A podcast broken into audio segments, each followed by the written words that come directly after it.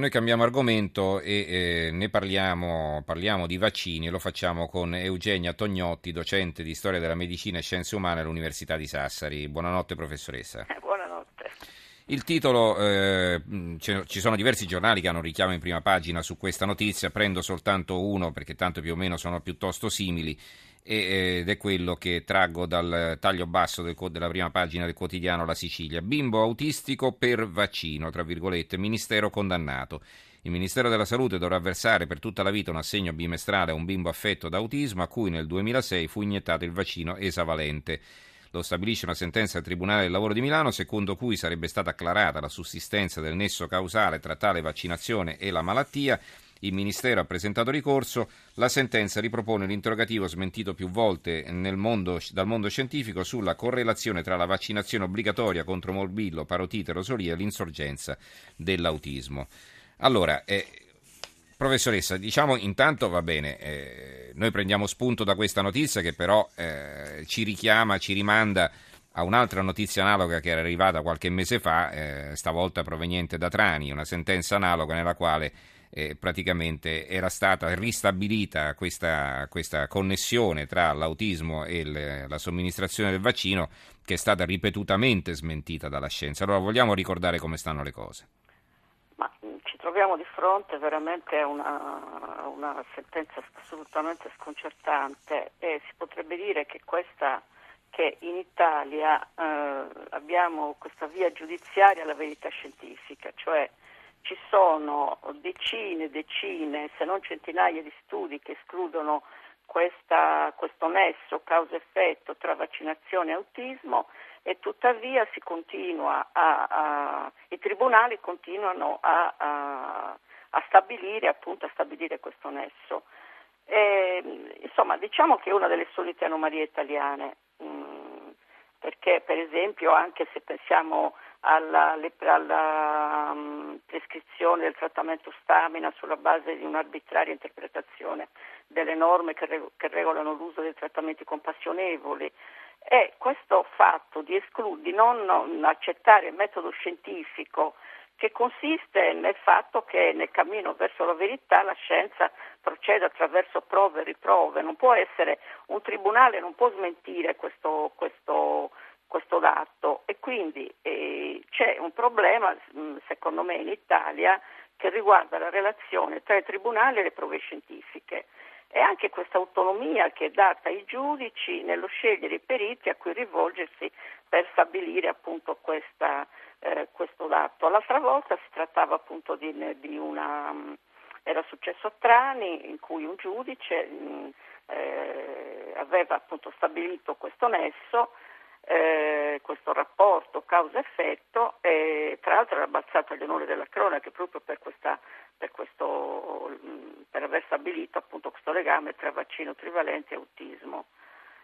E quindi insomma è una cosa che preoccupa per gli effetti che questo ha poi presso, naturalmente presso i genitori che si chiedono eh, sconcertati, anche sgomenti, perché insomma chi ha dei bambini molto piccoli e sente cose di questo genere, insomma, che abbia una legittima, uh, anche dire, anche se i pediatri ovviamente eh, esercitano così una, una, in genere una, una campagna di divulgazione ottima su questo fatto ovviamente delle vaccinazioni, però insomma che vi sia così una resistenza è anche comprensibile se, se questa se eh, si, si mm-hmm. continua a, a, a, procedere in questo modo. Senta professoressa, eh, vogliamo ricordare invece l'importanza delle vaccinazioni, adesso a parte questa esavalente, ma l'importanza delle vaccinazioni da quando sono state scoperte, da quando Pasteur ha incominciato a lavorarci qualche diciamo secolo fa? Che, diciamo, che maggiori, diciamo che i vaccini sono, tra, sono da annoverare tra i maggiori successi della scienza biomedica moderna una delle armi più potenti della politica sanitaria, una delle armi eh, più efficaci che ha dire, eh, evitato milioni di morti premature e quindi è sicuramente da annoverare. Ecco, a questo proposito, mi scusi, la interrompo, l'Organizzazione Mondiale della Sanità ha proprio calcolato che i vaccini salvano 2 milioni e mezzo di vite ogni anno. Eh, quindi... Sì, sicuramente, questo non c'è, non c'è su, su, questo ecco, veramente non c'è dubbio, mentre appunto sul, su questo nesso tra vaccini e autismo eh, c'è veramente cioè non c'è nessuno nella comunità scientifica che dica che c'è la minima possibilità che questo nesso ci sia. Mm-hmm. E quindi insomma eh, pensiamo per esempio a terribili malattie che, che, sono come per esempio il vaiolo, il vaiolo che ha provocato, alcuni parlano addirittura di 40 milioni di morti e che è l'unica malattia eradicata dalla faccia della terra proprio grazie alle campagne di vaccinazione, quindi queste campagne di massa che hanno, dire, hanno, hanno, avuto la meglio, hanno, uh-huh. hanno, combattuto molto efficacemente e sono all'origine della straordinaria discesa della mortalità infantile nel corso del secolo, del secolo scorso. Oh, invece una malattia che sta tornando per esempio è il morbillo. Il mor- proprio, ecco, diciamo che, eh, che queste, eh, diciamo che i vaccini sono quasi... Eh, eh, vittime del loro stesso successo. Perché? Perché la, diciamo, la, eh, il fatto che molte malattie, grazie ai vaccini, siano quasi scomparse, mm-hmm. siano comunque divenute assai meno eh, minacciose di quanto non fossero prima, ha fatto quasi abbassare la percezione della pericolosità delle malattie. Quindi molti genitori quindi, non vaccinano i figli, dice tanto non succede ecco, niente. Mm. Sono, so, quindi sono eh, sono molto vigorosi, vigorosi in Italia, ma bisogna dire anche in molti paesi d'Europa, questi movimenti anti-vaccinazione che veramente imperversano sul web, basta vedere, basta, basta collegarsi a, qualche, a, qualcuno di questi siti per vedere, per vedere quanta eh, la campagna virulenta che fanno contro mm-hmm. le vaccinazioni, accusando così le multinazionali del farmaco di, addirittura di diffondere le malattie per vendere i mhm. vaccini. Mm-hmm. Quindi, insomma, sì, è... una delle cose che era stata detta è che si, si era diffuso l'AIDS proprio per, per sì, poi sì, eh, proprio così. Ed ecco, il morbillo, eh. anche, anche questa, uh, il morbillo sta, uh, è la malattia che sta subendo gli effetti di queste campagne diciamo dissennate, ecco, per, dir, per dirla così. Mm-hmm. Senta, professore Satognotti, ma eh, una considerazione lei ci avrà sicuramente pensato, cioè a, a, che cosa è dovuta questa sfiducia collettiva nella scienza? È la scienza che non riesce a spiegarsi bene, ci sono troppe informazioni per cui non si riesce a capire cosa c'è di vero, cosa c'è di, di falso. Cioè, qual è eh, la ragione secondo diciamo, lei? O una questione anche psicologica, non lo so, forse abbiamo tutti quanti la pancia piena e quindi ci preoccupiamo di cose alle quali magari prima non avremmo mai pensato. Ma diciamo che c'è diciamo, un atteggiamento antiscientifico in Italia, c'è mm. una, una crisi, diciamo e anche una crisi del rapporto di fiducia nei confronti della scienza.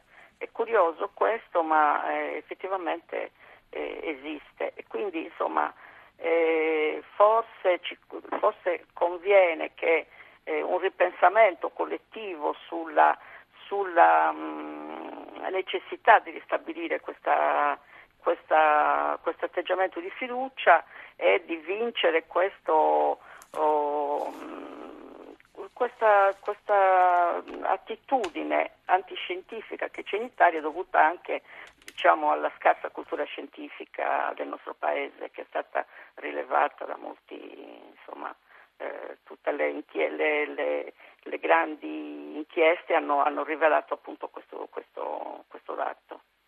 E quindi come se ne esce secondo lei? Ma se ne esce intanto cercando di diffondere la cultura scientifica. Devo dire che qualche passo si sta anche facendo negli, ultimi, negli ultimissimi anni. Mm-hmm.